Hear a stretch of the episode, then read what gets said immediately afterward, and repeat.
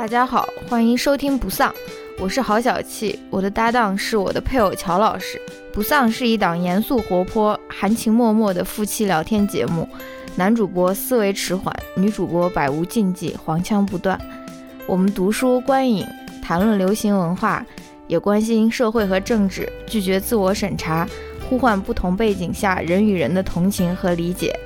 欢迎你在通勤、做家务、洗澡等碎片时间，在各大泛用型播客平台收听节目。也希望你能在苹果 iTunes 上为我们留下好评。批评意见，请千万不要劳烦告诉我们。Hello，大家好，欢迎收听新一期的不丧。大家好，这个是加速了吗？是在你的脑海里面加速了吗？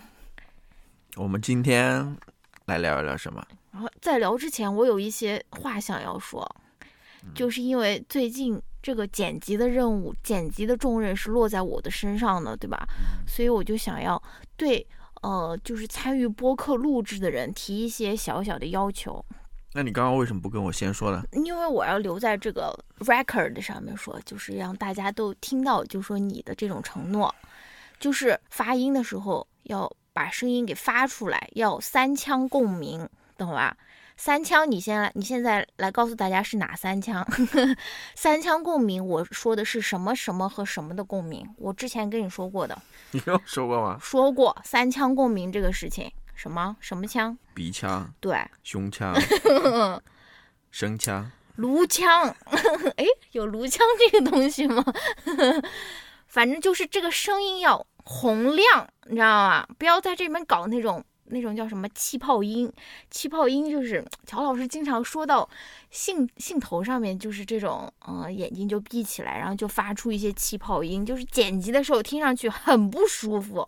虽然最后我们可以通过技术的手段把它还原成比较大的声音，但是对于剪辑师来，你又在这边 又在唤醒自己啊！为什么每次一开始录你，你就要在这边为自己的 co-host 留下这种很不好的这种初印象呢？那还是我来讲吧，要不？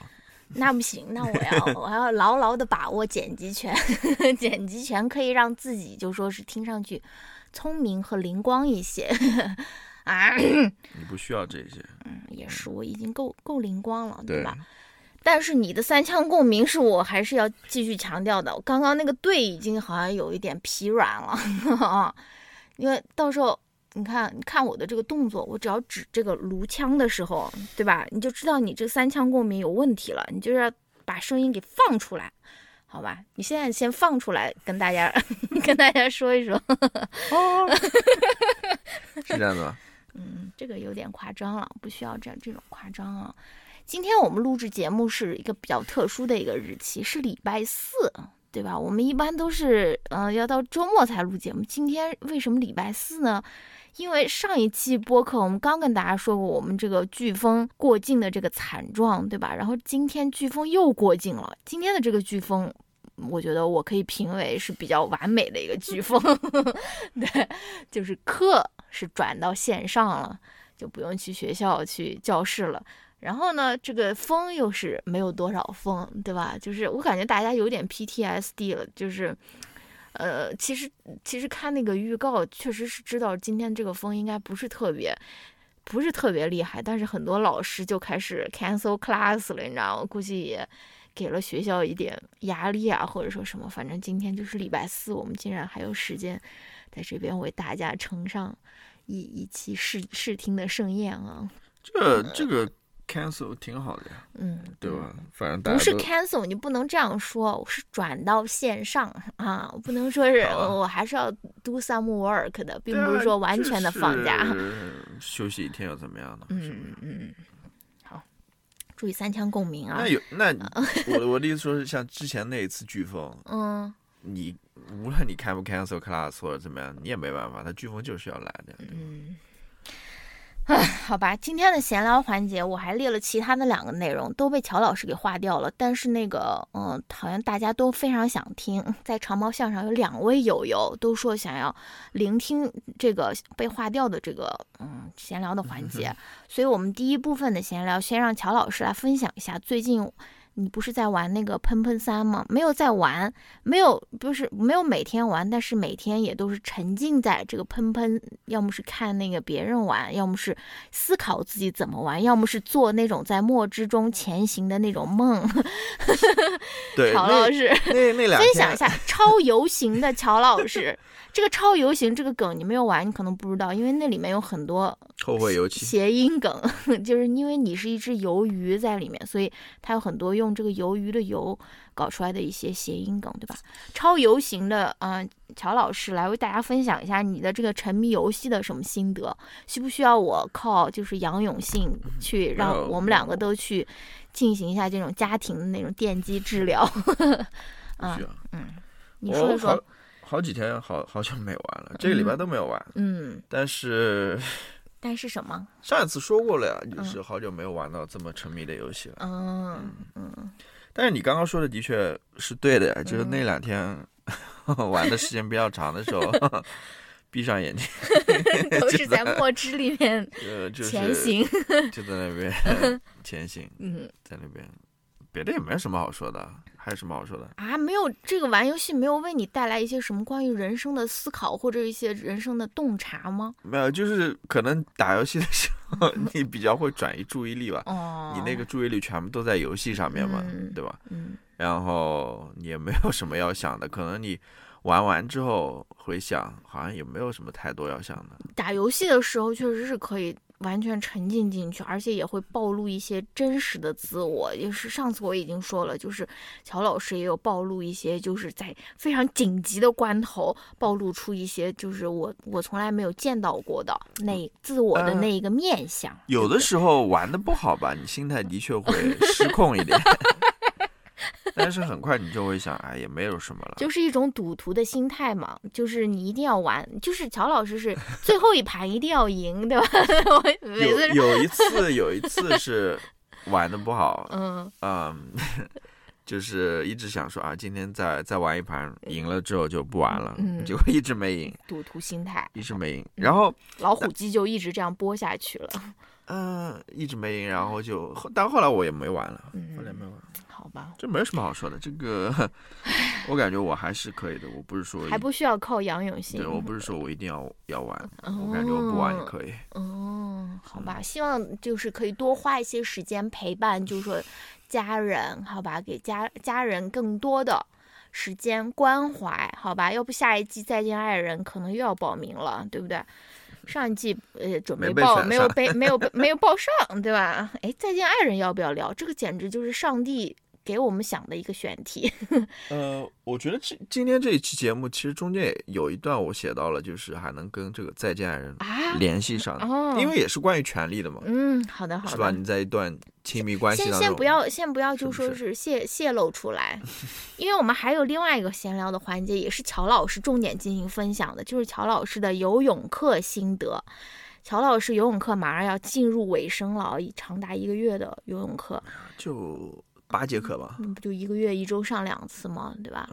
乔老师，我先来给大家，嗯，就是分享一些我作为一个这个局外人的一些观察，因为我现在也不知道乔老师到底游的怎么样，我也没有看他怎么游过啊。但是从局外人的观察，就是乔老师的这个晒的是晒的挺黑的，就是有有一点像被卤过的那种卤味的那种感觉，而且特别搞笑的是，你这个。抬头纹也是 晒出了一个那个抬头纹的形状，非常的搞笑，感觉应该去打一点那种玻尿酸啊或者什么，让自己把这个头上的这个纹路给展开来，对吧？要不然就是你可能就是哎呀，思考动作的时候，是不是在那种烈日下面思考动作，然后这个眉头紧锁，然后然后日日什么 日积月累，就把头上面晒出了一个那种。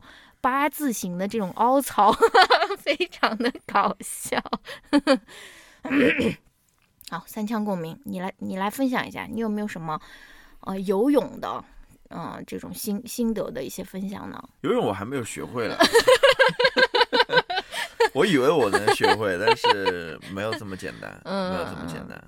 已经说了要再去报一个班，可能可能还需要报一个班，当然我觉得不是报班的问题了，还是要多多去训练的这个问题。嗯，哦，已经用上训练这种这种专业的词汇了。对你这些东西都是要练的呀。我以为，我以为我有点想当然了。我以为就跟骑自行车一样。哦，你很你你只要开窍了之后，你就能。因为自行车我是 就是一上车就会的那种。什么？真假的？真的，我我我一上车就好恐怖，就就会的那种啊。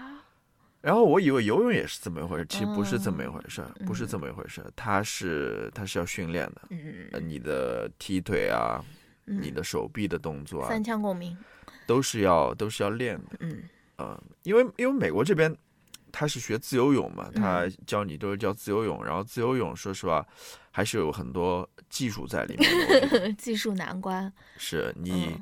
你要你要去去去学的，呃，要去练的。嗯我我之前我刚刚说为什么不一定报班呢？因为说实话，那个老师教的东西吧，啊，也就那样子啊，他东西教的很很少了。他也不是那种非常嗯亲力亲为，就是 我不知道应该怎么，我也不知道应该怎么教了。反正就是给你讲一些。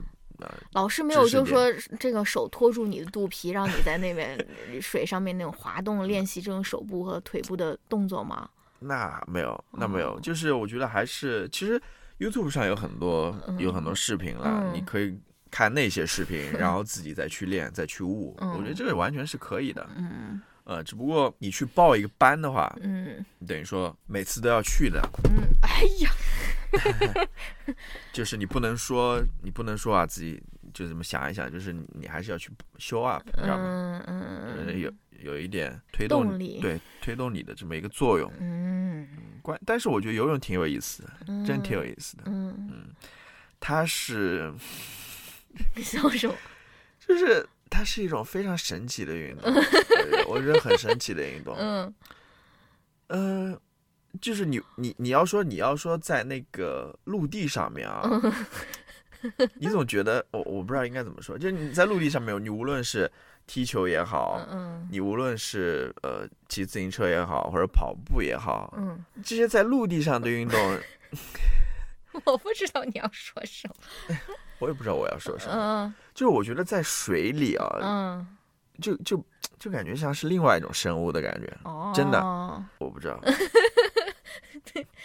就像超游行的鱿鱼一样，因为因为我们大部分时候都是在陆地上 生活、运动，你知道吗？就是你在陆地上做各种各样的动作什么的，你就会不会觉得那么奇怪啊，或者什么？但是你在水里游起来的时候，真的，我我我就觉得自己是另外一个生物。哦，那那我也想要这种。然后然 后你比如说你游泳的时候，你要你要换气啊，或者什么之类的。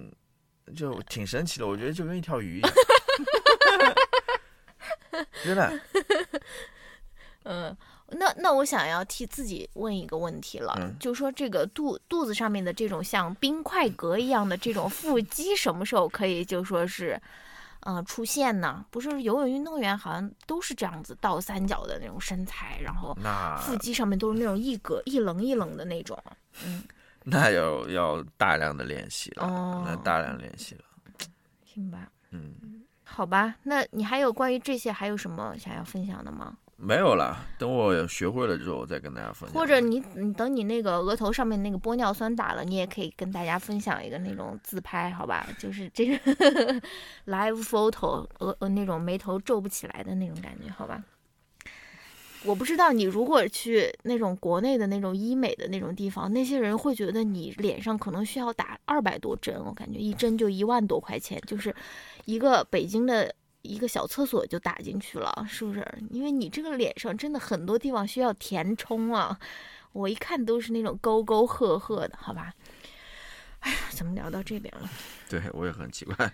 行吧，那今天我们的闲聊部分就先到这边，好吧？嗯。嗯，虽然没有聊到半个小时，因为长毛向上有一位友友要求我们每次闲聊长达半个小时。我说要要是接到那种听友的投诉，他会不会帮我处理呢？对不对？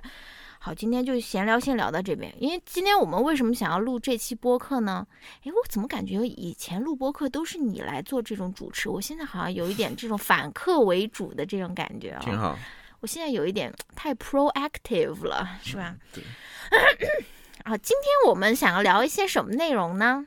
乔老师，你来跟大家说一说。我们聊一部最近看的电影嘛？是的，还不错的电影，还不错，相当好吧？嗯，我们最近看了一部电影叫《塔尔》，然后它的中文名应该叫《塔尔》，就是这样直译的啊。然后我们两个都非常喜欢，我们还去看了两次，对吧？然后反正就觉得很喜欢，然后也感觉啊，它的这个主题吧，其实跟我们最近经历的一些事情，或者说是思考的一些问题，也有一些关联，所以我们就打算来跟大家聊一聊这部电影吧。这部电影呃，应该很快大家可以看了。好久没有看到这么有意思的电影，就是说没有看到这种电影想去聊一聊的。是的。我不知道上半年不是上半年了，就是过去一年，嗯，真的没有什么电影好看的，就烂片。嗯，好吧，那我们先简单的跟大家介绍一下这是怎样的一部电影，好吧？它为什么叫 Tar 呢？它叫 Tar 的原因，就是因为它的这个主人公，他的名字叫 Lydia Tar，所以它这个名字其实就是这个主人公的这个姓，对吧？他其实他的姓就是他名字叫 Lydia，他的姓就叫 Tar，所以就是用他的这个姓来命名的这部电影。然后这个 Lydia Tar 他是谁呢？他就是一个，当然他首先是一个虚构的人物了啊。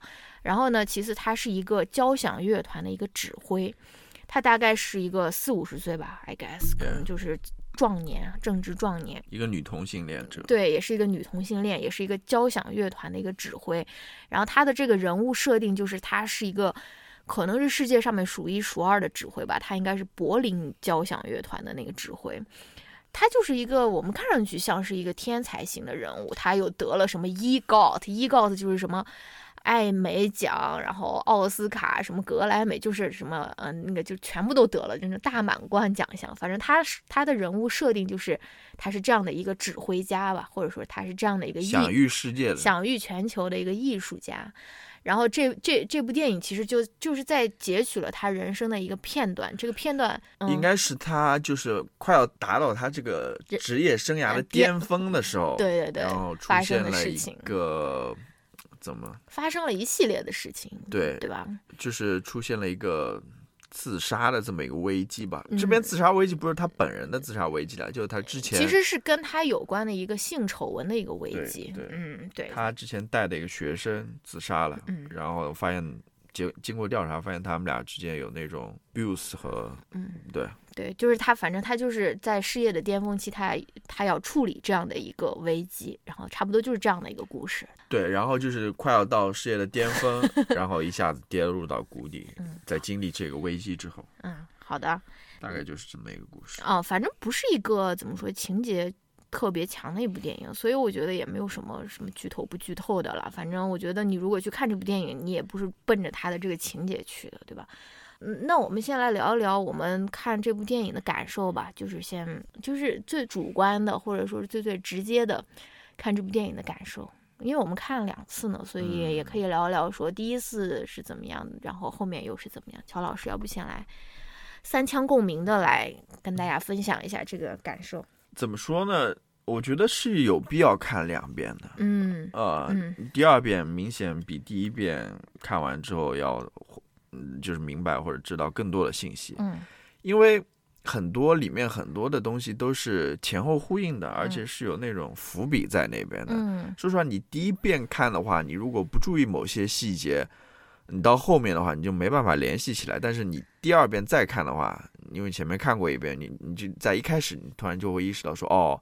原来这边他埋了这么一个伏笔在这边，你比如说我们都都关注到的，就是里面那个自杀的那个他的学生，等于说，嗯，一开始的时候他是给了，呃，就是他在那边做做做采访的时候，有一个观众给了一个背影的镜头，嗯，当时我们不知道这个人是谁嘛，对，然后后来也没有联系上，嗯，直到我们看第二遍的时候，我们。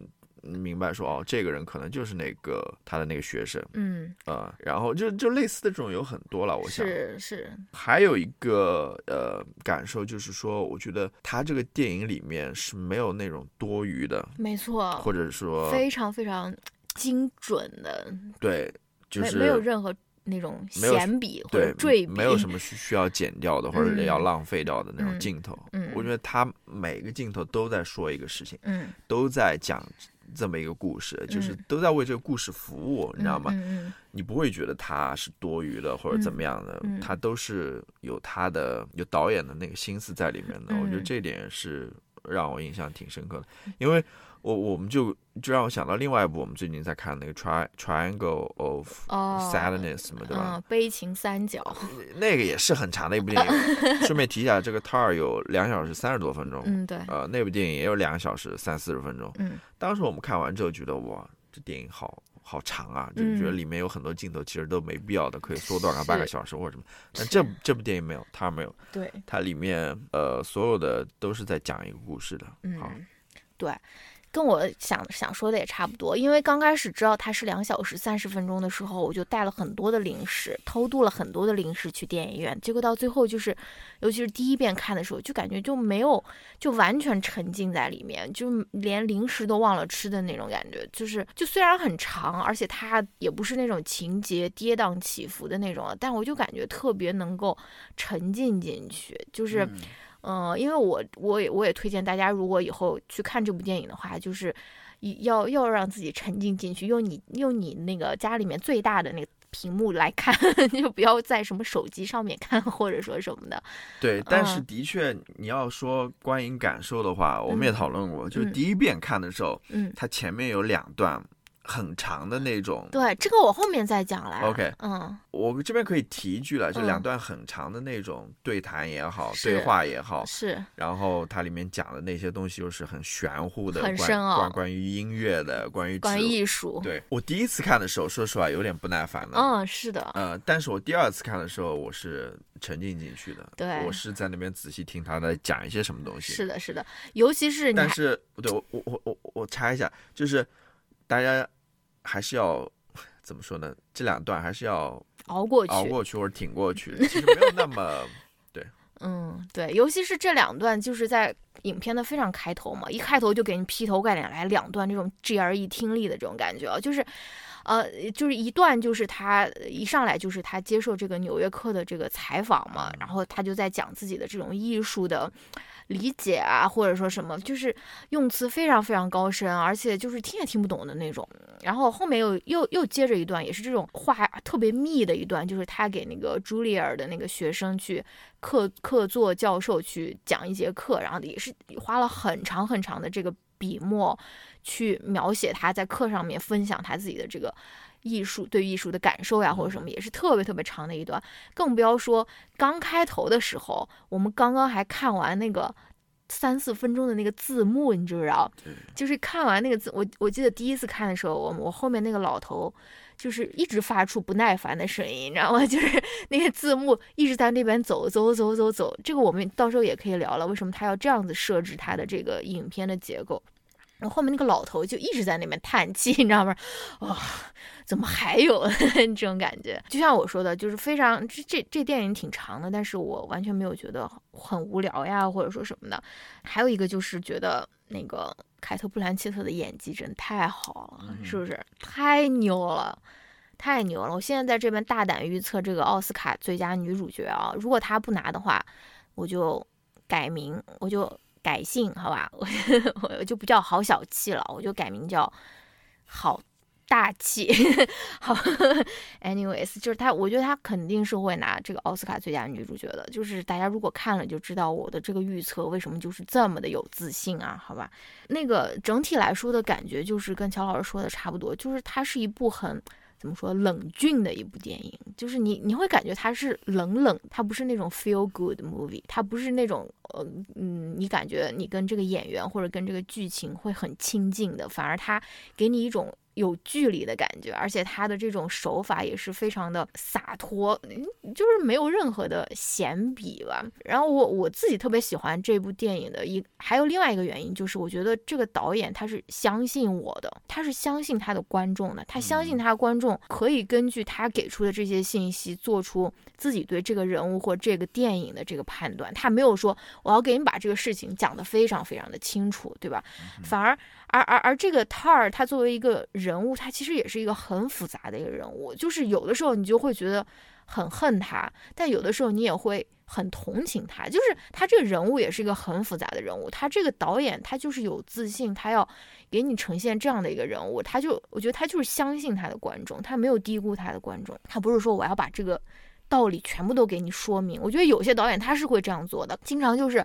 直接给你啊，那个道理就给你旁白给你讲出来，或者给你开头就给你列一个字幕啊，这个就是我想说的这个道理，对吧？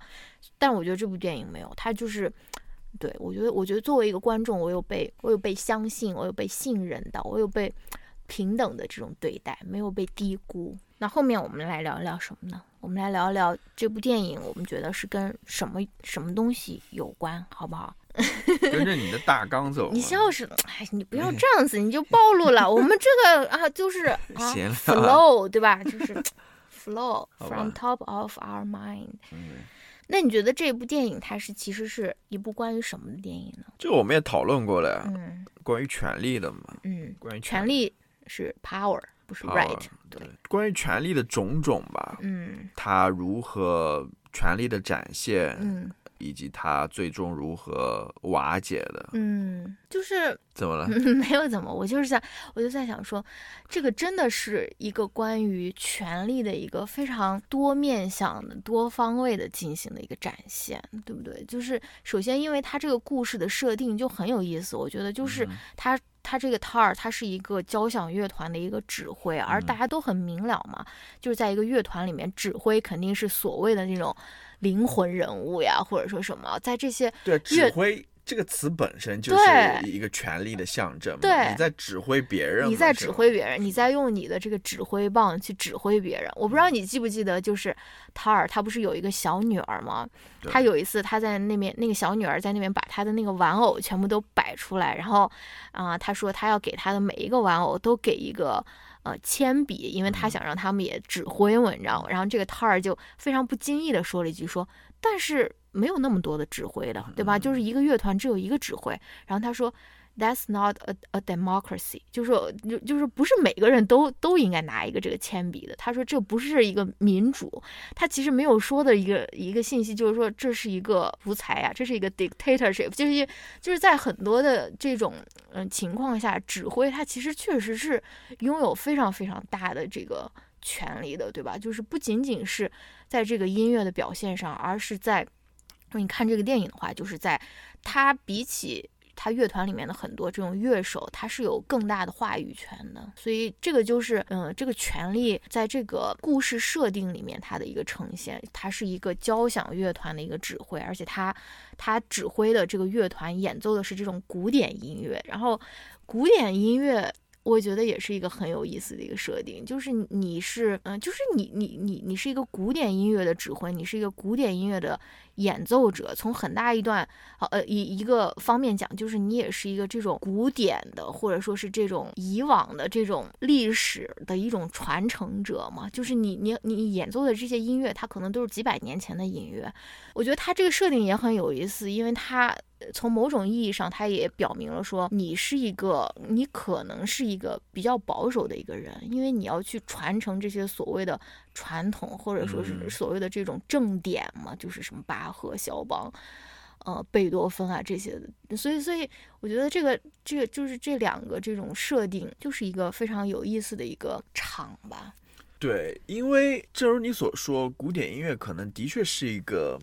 比较传统的，对你一个东西越传统的话，它可能就越保守呀。对，越保守越传统的话，它可能就越封闭。嗯，越封闭的话，它里面可能就要保持这种封闭性。嗯，它这个稳固的这么一个状况结构，它肯定有一个非常一个非常完整的成体系的这么一个。权力结构在那边，就跟你搭了一个房子一样的，你彼此之间那个相互作用力都是你知道吗？嗯，要支撑住的那种。你在这样子一个体系之下，彼此你知道吗？就是有这种权力在那边制衡着，它能保持这样一个结构的呃稳固或者稳定。对，所以这也是一方面。当然，你要再往细里看的话，你在一个组织当中，你在一个行业当中。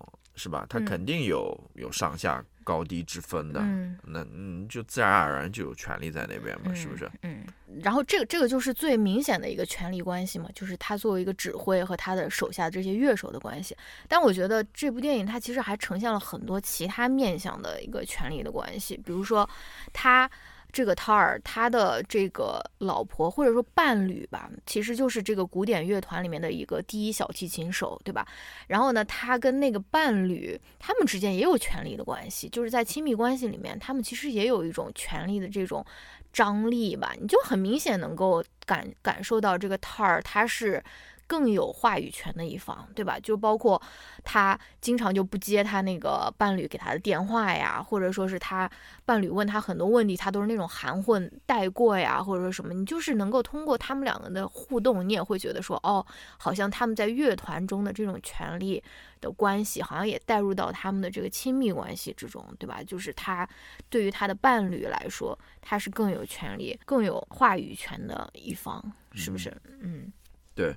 那如果你你讲了他伴侣的话，我就想说一下，其实他伴侣在那个电影后面部分也讲得很明白嘛，嗯，就是说他说他对塔尔说说你其实真正拥有的 relationship 只有一段，对，就是你跟你的女儿，也就是他们的女儿，嗯，之间的那个 relationship 是算是真正的 relationship。其实他说他的意思就是说我是平等的，我跟你之间其实也不是那种。关系你知道吗？那种亲密的关系，不是不能说亲密的关系，就是你说的那种平等的关系，嗯，或者说真正的这么一个亲密关系在那边，因为他们之间其实也算是某种合作吧，是，或者，一方面那个塔尔刚来到这个柏林乐团的时候，那个小提琴手帮助他了解这个内部的政治，对，然后帮助他顺利帮助他成为了那个首席指挥嘛，嗯。那我也在想，其实塔尔也是在帮助这个小提琴手了。是，我我估计可能也是在他提拔之下，这个小提琴手能成为那个首席小提琴手，你知道吗？嗯，就是他们之间是有这种 business 在那边的，是有这种交易在那边的，是不是那种非常纯粹的那种？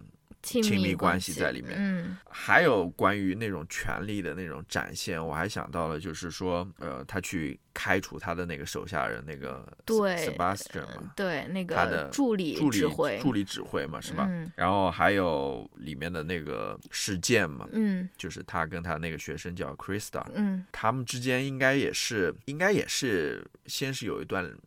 恋爱关系或者是这种亲密关系在那边吧，可能闹僵了之后，然后塔尔就决定说不向任何人去推荐这个 Krista，以至于他在这个行业里面就走投无路嘛。是的，最后他可能就选择了自杀。嗯，因为你看到那电影里面他在写给各个那种交响乐团的呃那边的人的信当中，就是说我不推荐他，他这个人是有问题的，非常 dangerous 啊或者什么之类的，这也是一种权力的表现，因为他在这个。行业当中的地位，你知道吗？他说的话是有影响力，对，有影响力的，所以他能让一个人成，也能让一个人对。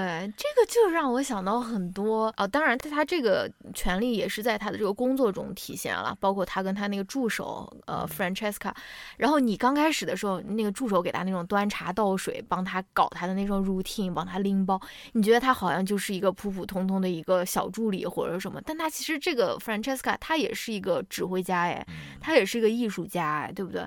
但是在这个套儿的边上，他就好像完全就被矮化成了一个，就是。帮他拎包的一个人，当然他们两个之间的这种权力的关系也是非常不对等的。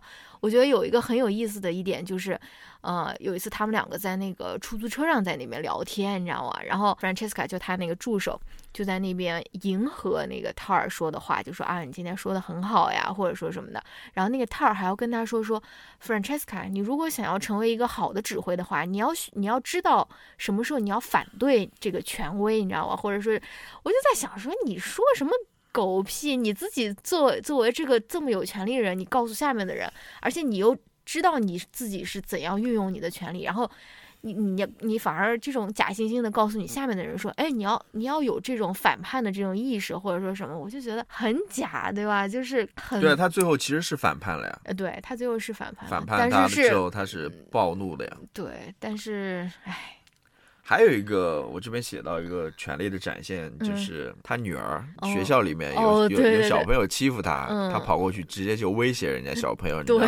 说那是以大人的一种权利，对于小孩的一种权利，在里面威胁那个小孩，对，很吓人。而且他还说我是我是这个什么 Petra 的爸爸，对吧？他不说我是他妈妈，他说我是他的爸爸，就是我不知道啦，就很很有意思。反正就是从各个方面都展现了。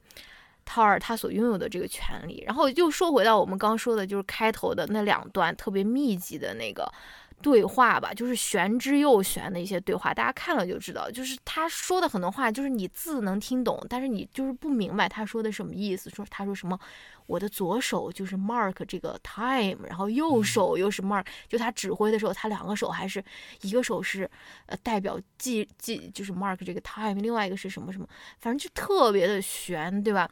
然后，因为我还有他对于那个交响曲的理解也是跟别人不一样的，他有自己独特的一种理解啊什么之类的。然后他关于在跟那个在那个茱莉亚音乐学院的时候，跟他那个学生的一个一个一个争论之中吧，嗯嗯，他对于古典乐的那种什么之类的，嗯，一个理解，那些讲的那些东西，如果你不不了解古典乐的话，可能觉得是挺悬的，嗯，然后你甚至我不知道你会不会觉得悬了，你可能会觉得哇好高深啊，然后你。一听到高深，你可能自然而然说：“哦，这个人是是一个权威，你知道吗？”对，这个人很很有，他讲的一定是对的，你知道吗？他他他在这个领域一定是权威啊，或者什么？他有，我就觉得这挺有意思的，就是。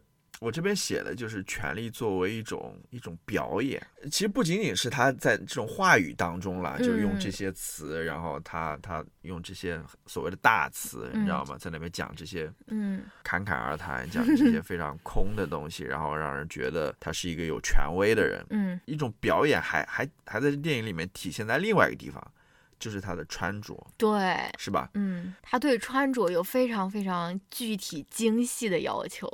他，你你在最开始的有一段给他做。做衣服的那一段，其实我觉得就是一个很好的一个展现嘛。是的，就给他做的那些衣服，就是穿的那身衣服。说实话，你你不用说任何的话，你站在那边，你就知道这个人是一个非常重要的人。嗯，他是一个一个有权威的人，一个一个有权利的人。嗯，就是这种体现也是拍的那些写真照片，你知道吗？其实都是在那边不断的表演，去塑造，对，去制造这么一个有权威的一个人物出来。嗯，还有甚至他的那个维基百科，你知道吗？对他的那种赞赏，嗯，呃，纽约客上对他那种赞赏，他添加进去等等，这所有这一些，这一切都是在那边制造这么一个有权利的人吧？我觉得，对，反正我觉得那个导演他之所以上来就给你来这两大段，他其实也是在向观众介绍他儿，对吧？这就在介介绍他是怎样的一个人，他也要让我们观众误以为。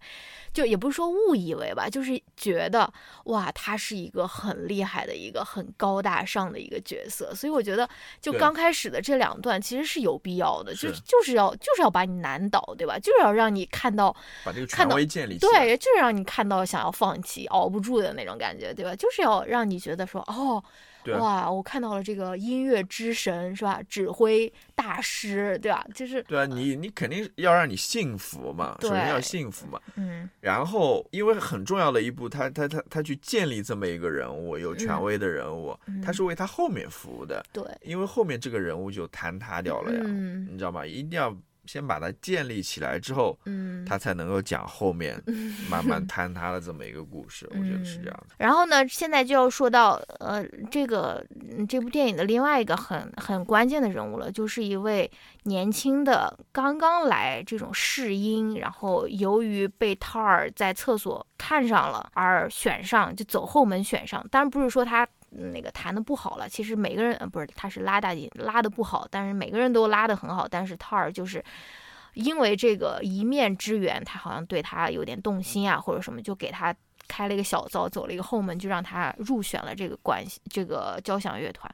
然后他就是一个很年轻的一个，呃，而且是来自俄罗斯的一个大提琴手，他名字叫 Olga，然后他就是。给这个死气沉沉的这个交响乐团，好像是刮来了一缕那种清风的那种感觉。反正他的举止呀，或者他的生活方式啊，看上去都非常不像是一个那种传统的，呃，比较古板、比较保守的这种古典乐乐手的这种感觉啊。然后他也是瓦解塔尔这个权力的一个非常关键的一个人物，对不对？从几点开始讲，他有瓦解这个塔尔的这个权利啊，就是还不一定是正面去刚他呀，或者说什么。但是比如说他第一次跟塔尔一块儿去吃饭的时候，也是在一个非常很有历史意义的一个餐厅，就是好像很多。曾经的那种乐手都在这个餐厅里面吃过饭，所以他们乐团有这样的一个传统，就是每一次有新人来，就要带这个新人到这个餐厅去吃饭。然后在那边吃饭的时候，其实套儿一直在给他推荐一道菜嘛，就是那个黄瓜沙拉。但是到最后点菜的时候，那个女孩竟然点了一个不一样的菜，就是她没有点那个套儿推荐的那个菜，而且她。吃就吃东西，吃起来的时候也不是说是特别斯文，或者说是特别那种。他没有在意 tar 的那个存在，对，不会说，因为你要想，你面前站的是这个国宝级的大师，梦寐以求进想进入的一个交响乐团的一个总指挥，嗯，而你是一个什么？你是一个默默无闻的这么一个小辈，然后面对他的时候，嗯，人家说我推荐这个 cucumber salad，你自然就就答应了，你知道吗？也很多人就答应了，然后。然后你你在吃饭的时候肯定也是那种小心谨慎，不敢吃出声的，哪像这个 俄罗斯女孩吃的那么大声，然后好像完全是没把这个套放在眼里的这么一个状态。嗯，然后他所经历的那种所谓的古典音乐的教育或者说启蒙，其实也是跟塔尔很不一样的，或者跟塔尔那一代的乐手是很不一样的。他其实就是从 YouTube。听来的，就是他很多关于古典音乐的启蒙，其实并不是说啊，我去听了某一场大师的音乐会，或者是我听了某一个这个唱片，而且他就是其实就是看 YouTube 看来的。我觉得这个女孩，我不知道她能不能代表呃 Generation Z，或者说是就是我们说零零后呀，或者说什么，她她的一种更更灵活，是很不一样的一种存在吧。后面也有一些呃其他的一些方面，比如说他跟那个 Tar 去他家。去排练那个大提琴的那个合奏曲，然后他就在那边看那个摊儿正在写的那个乐谱，结果他就弹了几下，然后直接就跟他说说，哎，我觉得这边写的不太好，我觉得应该把这个升半个音还是降半个音啊。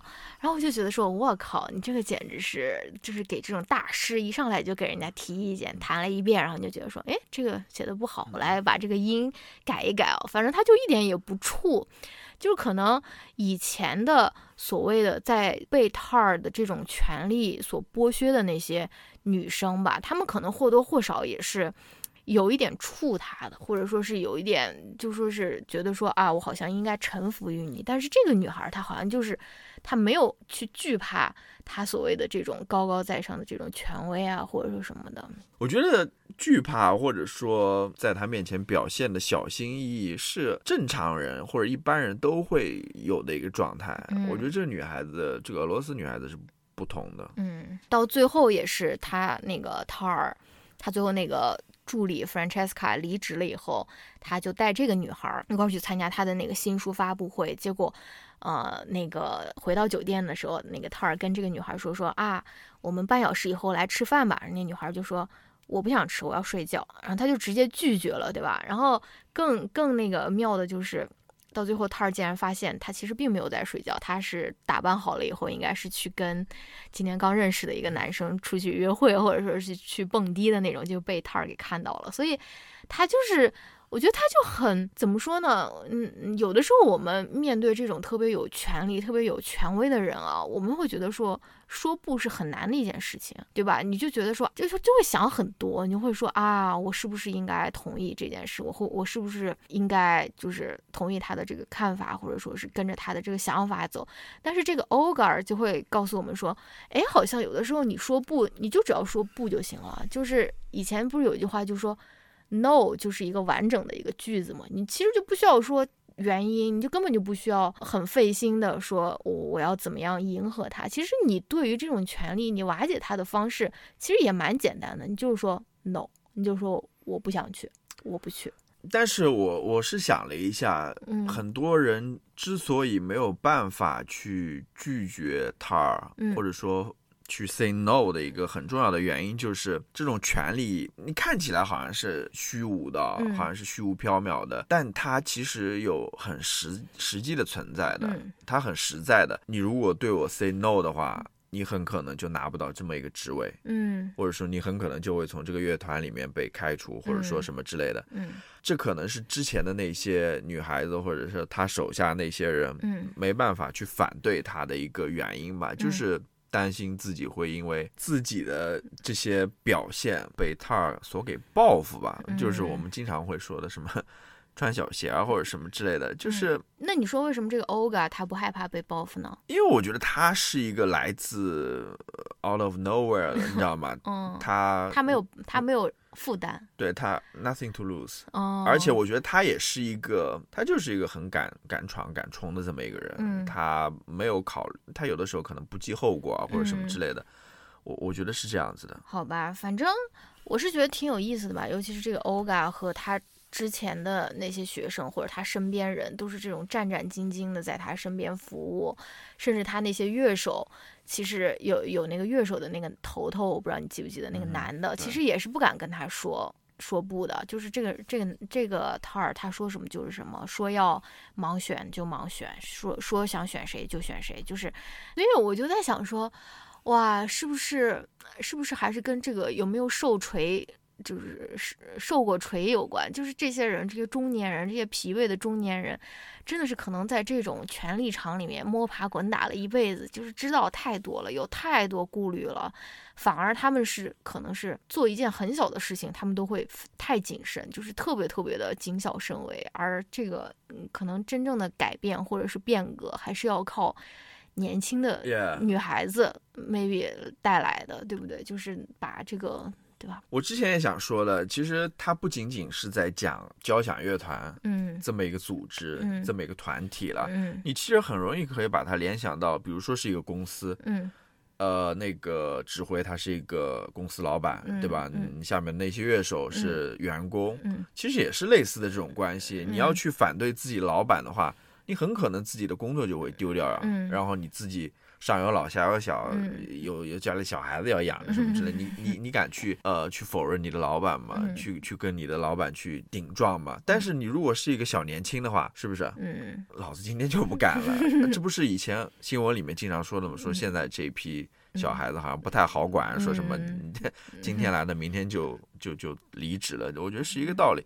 你要放到一个社会当中，一个国家当中，是吧？那个。指挥他就是一个国家领导人，或者他就是一个独裁者，是不是？那你底下的那些乐手就是普通老百姓，那你要去反对这个独裁者的话，你是有后果的，你是既要记代价的。大部分人可能都不敢这么做吧？啊，但是这也是为什么很多时候那种 social movement 的主力是年轻人，是吧？是下一代。嗯，但是我还想说一个比较振奋人心的消息，其实也不是振奋人心了，就是。呃，就是当一个人他被推到了这么这么有权利的这个位置上的时候，尤其是他是经经过了很多可能说是不那么透明、不那么公开的这个这个运作，他被拱到了这个位置上的时候，他这个下面必然是有裂痕的，就是他他他这个权力在如此的集中，或者说他他能这么一手遮天，对吧？就是我想说什么就说什么，想选谁就选谁。就是他，他这下面必然是有问题存在的，就是他肯定是大家会要么是有不满，或者说是不可能是完全牢牢牢牢的稳固的这个权利的这个。对，其实这种权利你要说它是很有力量的，很 powerful 的。嗯。但另外一方面，你也会发现，通过这个电影里面这个塔尔最终的一个崩塌吧，你会发现，其实这权力也是非常脆弱的。嗯。是吧？他崩塌就是一瞬间的事情，甚至在那个俄罗斯女孩面前就是 nothing。嗯，他他并没有被这个权力所所吓住或者什么之类的。嗯，我感觉让让我想到就有点像那个皇帝的新衣啊，是不是？那个小男孩指出来的，大家都不敢说，只有那个小男孩说：“你明明就没有穿衣服嘛。”其实这个就。一句话就把它戳破了，但是我想他也有不一样的地方，就是说他还是就这权利还是可以受到约束的，嗯，你知道吗？嗯，因为在这个故事里面，嗯，是因为这个塔尔和他那个学生的那段关系，或者说那个事件被曝光，被曝光了。他先是被媒体曝光，嗯，然后后来紧接着是他父母提出了上诉吧，嗯，然后紧接着是有律师进来，嗯，然后有调查有什么，嗯。这是一个正常社会应该运作的样子，就是它还是有制约的，对，有有有对于权力的这么一个限制，然后紧接着他那个。呃，交响乐团也没有选择说去包庇他或者什么之类的，他也是直接做出了要开除他的这么一个决定，你知道吗？呃，他是他这个权利不是无限大的，不是说想做到什么。虽然在那个事件发生之前，他好像是看似你知道吗，很很有很大权利，但是这个权利我不知道这个说法对不对，就是是是被关在笼子里的这么一个权利，它是有限制的。嗯嗯。但是是吧？嗯，说的很。下面的就是大家自己去联想了，是吧？嗯。关于这个权利，你还有什么要补充的吗？就想到了我们 前两年发生的事情，我们小区的事情。哦，我也想到这个事情，其实是一样的事情，很搞笑，知道吧？是一样的事情。对，跟大家说一说，我们小区现在正在有一个小小的一个草根运动，想要罢免我们的这个居委会主任，类似于居委会主任的这个人物。有物业嘛？对，想要罢免这个物业的这个头头。对，manager，然后物业的话是有，呃，是一个 board，board，对，呃，我不知道翻译成在国内应该什么，就是然后委员会，委员委员会，然后小区里面有人指出这个 board 和那个 manager 其实是腐败的，是相当腐败，两两两双，他那个 board 的那个呃主席和那个。Manager 其实之间是有利益关系关系的，然后他们就能够一在这个小区里面一手遮天，然后想做什么就做什么。他列举了很多对，然后 manager 的也不来上班，对，work from home，但是他的薪水还特别高，对，照拿，然后等于说 像一个独裁者一样嘛，然后他想做什么就做什么，然后想想威胁这边的。居民就威胁这边居民，想给他开罚单就开罚单，然后想想怎么说就怎么说，因为他背后有那个 board 有那个呃 chairman 的一个支持嘛。那么最近大家就看不惯了嘛，马上要开年会了，然后要重新选举了，然后大家就决定好像要发起一个 revolution，也不是 revolution 吧，就是想想要把这个呃 board 给给给重新选一下，然后把那个 manager 给。罢免掉，然后就有人在那边秘密谋划这件事情，给给给那个呃业主们写信啊，或者什么之类的。嗯，然后你会发现，就是我想说，你会发现 好像是看似一个，你知道吗？尤其是这个非常腐败的，对这个 board 和这个 manager 然后勾结在一起，看似好像很大的一个权利啊，好像是没有办法去去去突破或者说冲破的这么一个权力结构。嗯。其实它是有裂痕的，嗯，这个裂痕就在于说，我们是可以投票把它给投下去的，只要大家齐心协力，你知道吗？只要大家团结起来，对，我们是可以把这个重新选举，然后我们选举之后把这个 manager 给投下去的，嗯，把它给换掉的。对，就先说到这边吧，点到即止，好吧？对啊。那最后我们再来聊另外一个问题吧，就是我们觉得这部电影的另外一个主题，其实就是关于天才、天才叙事的，或者说一个。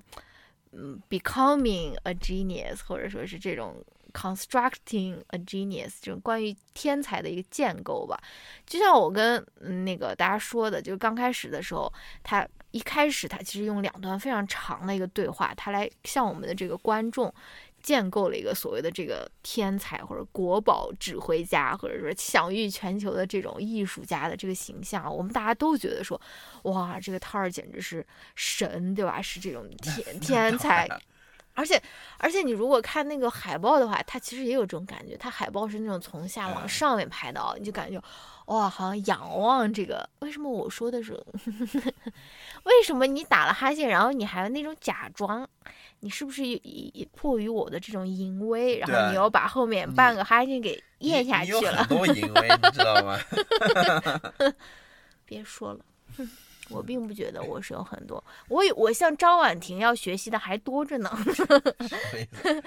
就是这个天才的这个东西，对吧？因为我们平时说到天才这个事情，我们就觉得说，哦，这个人牛，对吧？这个人就是一个，比如说智商特别高，或者说是就是自己他是一个独立存在的一个个体，对吧？我们想到天才，我们想到一个孤独的一个科学家，或者说是一个艺术家、一个画家，他在那边。作画呀，或者说什么，我们很很少想到说天才天才这个这个叙事，或者说这个东西，它是不是也是旁边需要有很多其他的人去把它给建造起来，就是说把它给推上去的那种感觉，对不对？其实这部电影，我觉得对我来说，它还有另外一个就是。嗯，意义吧，它其实就是戳破了这种所谓的天才叙事。就是你，你看到塔尔，他虽然看上去像是一个天才，但是其实他是有很多很多人在帮助他，或者说人捧上去了。对，很多很多人把他捧上去的。所以说，这个天才他并不是一个怎么说客观的一个独立存在的一个状态，它其实是有很多的社会的因素的，对不对？这个我们很少能够。嗯，看到或者说是有这样的一个这个思路吧。对啊，很简单的说。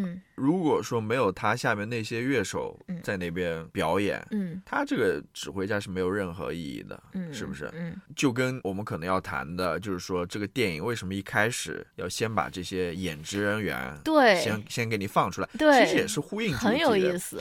我一开始还以为说是我知道好莱坞有这这么一个做法，或者电影圈有这个做法，就是先我我好像有一些片子我看过，嗯，他会一开始放一些那个演职人员的名字，嗯，呃。甚至你比如说，有些电影为了让你看完这个演职人员表，会在后面放一些彩蛋啊，或者什么，目的就是希望大家 appreciate 这些人的付出或者努力嘛，什么这。我以为一开始这样子的一个目的，但是后来我发现不是，它是跟这个电影主题相关，就是我们刚刚所所所谈论的那样子，就是说，其实一个电影的制作。对，不仅仅只是说，不是凯特·布兰切特一个人，对，或者说不仅仅只是导演一个人的，你知道吗？天才天才发挥啊，或者什么之类的，其实是好多人的共同努力完成的，不是说他一个人就能够完成的。这个，对他其实也有这种用心在里面。是是是，我觉得是这样子的。而且你们如果看那个字幕，那个字幕特别的多，就是他可能走了有三四分钟，然后每一次就是那一瓶就是好多好多人，就是密密麻麻的那么多瓶。电尤其是电影行业，对，其实是有很多人，但是我们很多时候，比如说在获奖季的时候，我们知道的只是说啊导演导演他的作品，某某某的作品，或者说演员的一些表演或者什么，你没有想到。你比如说凯特·布兰切的，我在那个字幕里面就看到，不是字幕了，那个表呃演职人员表里面就看到，他其实弹钢琴是有老师教他的，嗯，比如说他的口音啊，或者有什么 voice coach 啊，或者什么之类，其实有很多给他化妆的人啊，嗯，等等，没有这些人的话，他也是不行的，对，是这样。是这样的，然后就让我联想到了我们会崇拜的一些偶像吧，一些所谓的天才，嗯，张文婷不是，比如比如说最近特别火的伊朗马斯克啊，大家好崇拜他，就会觉得说哇，他又搞这个特斯拉，又搞这个 SpaceX，现在又搞 Twitter，嗯，然后做了这么多事情，一定是哇，简直就是天才，嗯，不仅仅是天才啦，就是一个。但是你其实他，I don't know，唉，是吗？他他有做这么多吗？或者说，对，他是没有他手下员工的那些工作，他能够完成这些事情吗？你再比如说，要说什么？有很有很多有很多所谓的天才，嗯，或者那些那些人的陨落了，也就在这两天的时间，嗯，比如说 Facebook 的那个扎克伯格，嗯，大家呃，脸书一开始刚出来的时候，大家都都对他觉得好像。佩服的五体投地啊，是不是？嗯。那你看他现在，他也自己出来道歉了呀，做了一些非常不不对的决定啊，或者说什么之类的。嗯。还有那个加密货币的，最近不是也爆了一些事情嘛？等等，就是大家其实他们的也是被推出来的了。我觉得很多时候我们没有看到这背后很多人的一些付出啊，或者什么之类的。嗯。就是让我想到了那个。嗯。以前我们读的那个社会学的一本书嘛，然后 Art Words，对 Art Words，嗯。他其实讲的也是，对对对对对，是吧？其实他艺术家艺艺术家也不是说是，对，你会觉得艺术家就是一个 一个人在里面，然后他突然一夜间成名了，没有，他是后面有一个整个很多运作的艺术行业的，嗯，包括卖画的、买画的画廊啊，或者说什么之类的，嗯，他在背后在里面操作这个事情的，然后去去制造出这么一个艺术家的形象，嗯嗯，让我想到了。我最近看的一个一个一个纪录片吧，就是关于忘掉那个名字了，也是最近的，就是前些年好像有人发现了那个达芬奇的一幅画嘛，嗯。之前从来没有被发现过的，嗯。然后最后以一个很高的很高的价格被拍卖出去了。嗯但是其实有人是对这幅画是有质疑的，他们觉得这幅画不是达芬奇画的，你知道吗？他老婆画的，不是，也不是说，就是可能是人家临摹的，或者说什么什么之类的。嗯那个纪录片讲的就是说，这幅画是怎么从一个默默无闻的这么一个状态，然后嗯慢慢的一步一步的在这个艺术圈啊，嗯或者说拍卖界慢慢的炒作起来，最后炒到十几亿或者几十亿美金，然后嗯成为了一个非常轰动的这么一个新闻，一个一个一个画作。嗯这里面不仅仅有那些你知道吗？一开始的那些发现这些画的人，嗯还有那些画廊的人，还有那些拍卖行，你知道吗？嗯因为拍卖行认证了这个画，然后它背后有那种新人的背书，反正等等，就是这个。看完嗯看完之后讲的是一样的故事，嗯就是一一一个画作是怎么被被炒起来被，炒起来的，就跟你嗯一个艺术家是怎么一下子成名起来的，我觉得是、嗯是一样的。好吧，那我也想不起来我要说些什么了。那关于这个，你还有什么要补充的吗？嗯其实这个话题，呃，我们之前谈论了很久了，嗯谈论有一段时间了。最近，尤其是在那个 Me Too Movement 嗯出来之后，嗯就是说他到底是一个 genius，是一个天才，还是一个 monster，、嗯嗯嗯嗯。对吧？嗯。你在电影圈的话，比如说 Woody Allen，是不是啊、等等，就是他们一方面好像才华横溢，但另外一方面他们在私人生活上面好像又有很多问题。嗯，今天还刚好有一个新的消息，对？我也看到了那部电那个电影，那撞车的那个导演，对。是吧？他被审判了嘛？嗯，被那个陪审团认定有罪了嘛？好像他强奸了一个女的还是什么之类的，嗯就是这种类似的讨论。其实塔尔也是在这方面也是算这里面的一个一个例子吧。是嗯，对，其实我们应该如何去看待这些天才？对我我是想说，就是我们对于这种所谓天才的这种叙事是要有所警惕的，就是因为你一旦就是沉迷于这个天才的这个故事之中，你很很呃，你很有可能就是把自己跟他平等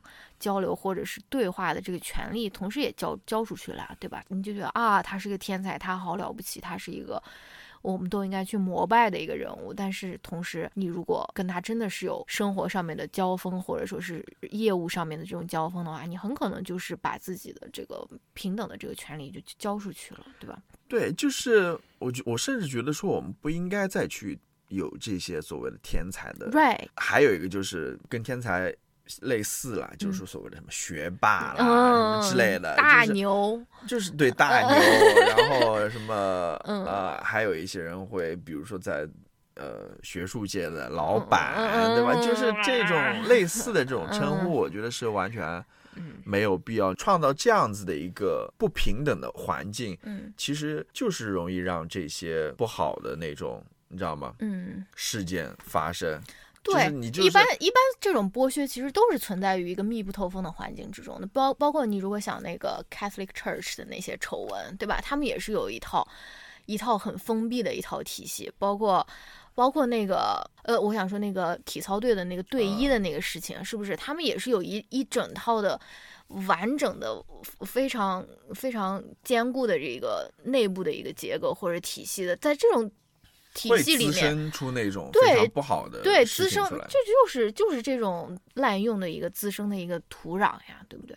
对，而且而且我觉得第一步首先就应该从我们不去再去使用这些词汇开始，对，就从不点 cucumber salad 开始，就是你你的老板给你推，哎，怎么又说成老板了？嗯，你给你推荐什么菜，你就不点，对吧？然后我想说的是，我们中国人，我们中国人从小没有这种质疑权利的这种教育了。我们从小的教育就是要教你要乖嘛，要听话，然后要顺从，要服从，对吧？你在学校里面，没有人教你说 question authority，对吧？没有人教你说你要怀疑，你要质疑权利。所以我觉得我们的这种对于权力或者说这种天才叙事的这种迷信是更加根深蒂固的。所以我觉得我们就毕毕竟就是这种腌入味儿的这种 老中，好吧，我们。呃，就是从这个这个教育体系里面出来的，我们更要有这样的一个，就是一个意识吧，就是就是说，这个权利它并不是平白无故的，或者说并不是理所应当的，对吧？我跟我跟你我们其实都是平等的人，我们都是，对吧？我我们其实是一样的人，对吧？所以。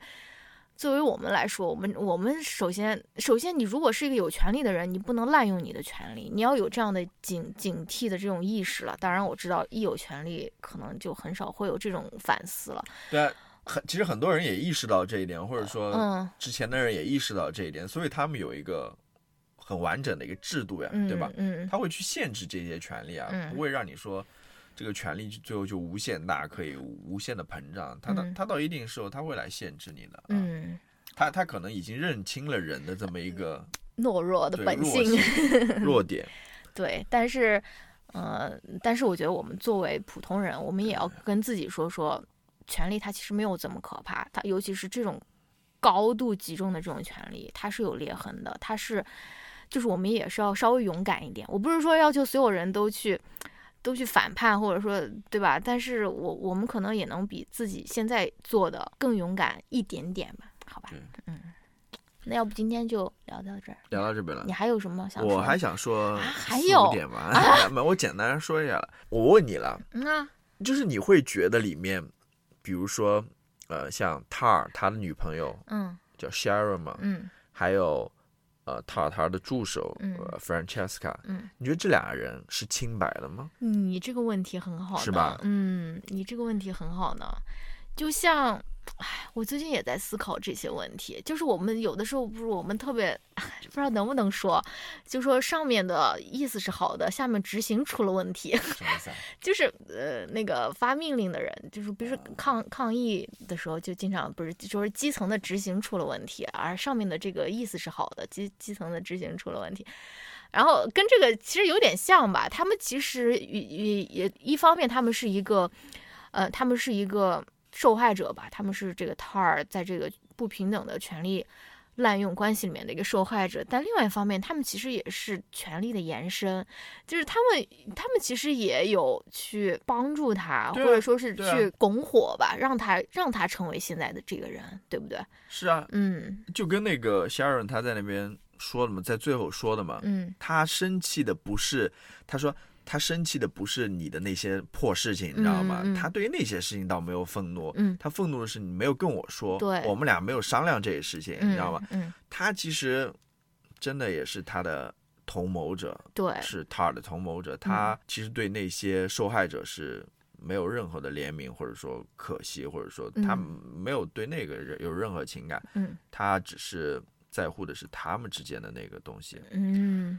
还有他的那个助手，嗯，Francesca，为什么我会问这个问题呢？因为我突然想到，就是说，Francesca 为什么会离开他？嗯，我在想，是不是因为他没得到那个职位？告诉他说。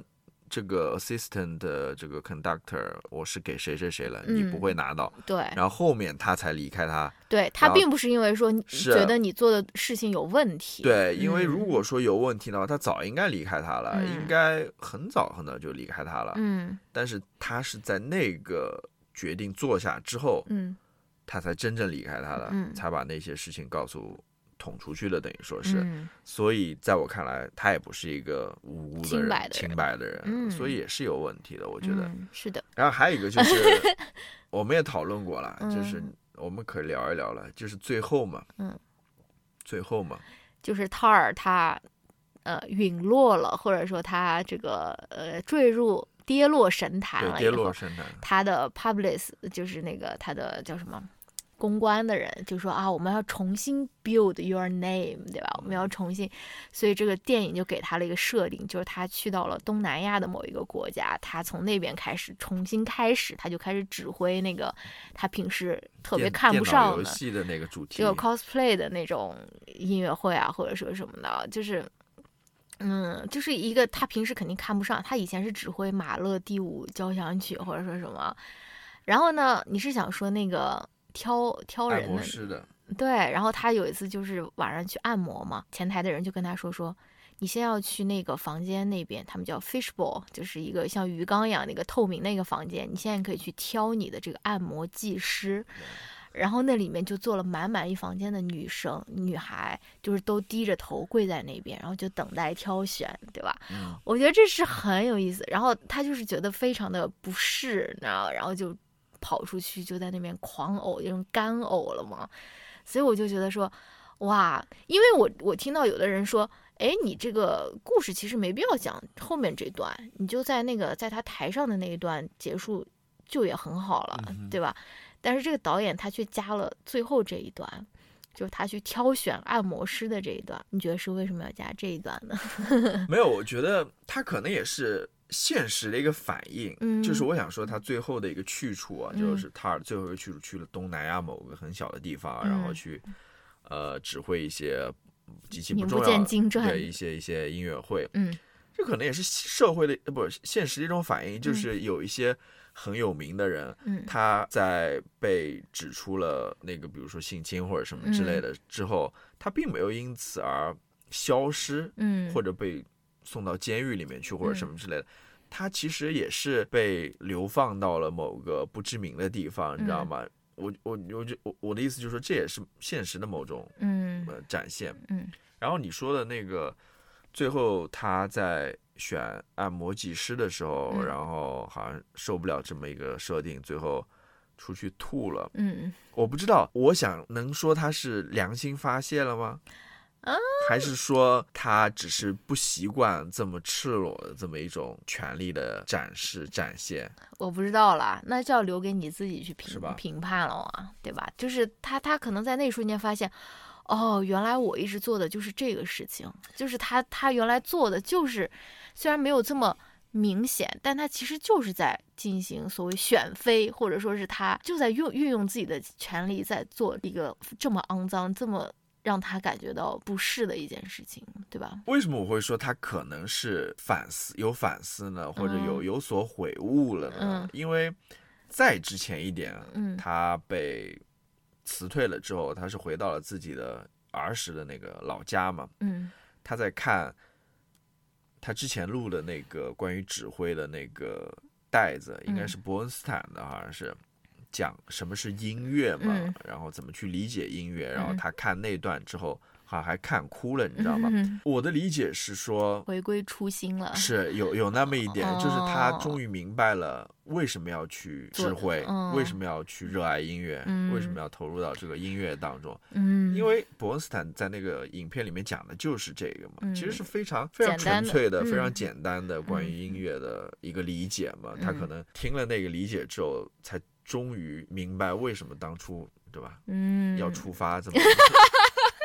哎，那那那那句什么走了太远就忘记了当初为什么要出发？对他终于理解到自己的初心，我不知道了，是不是有所感悟、有所悔悟、有所理解，然后才会有后面他在选技师的时候，你知道吧？嗯，好，还有没有要分享的啦？好了，已经够长的了，一小时多了，一小时二十多分钟了，好吧？好吧，那要不今天就聊到这边，你跟听友们。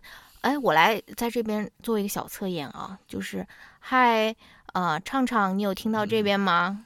啊，畅畅的男朋友小江，Hello，你有听到这边吗？没有听到的话，啊，我会 track you down，OK，啊，还有畅畅的母亲好像最近也来关注了我们的节目，嗨，畅畅妈妈，嗯，你有听到这边吗？没有听到的话，那就还不是一个真正的粉丝哦。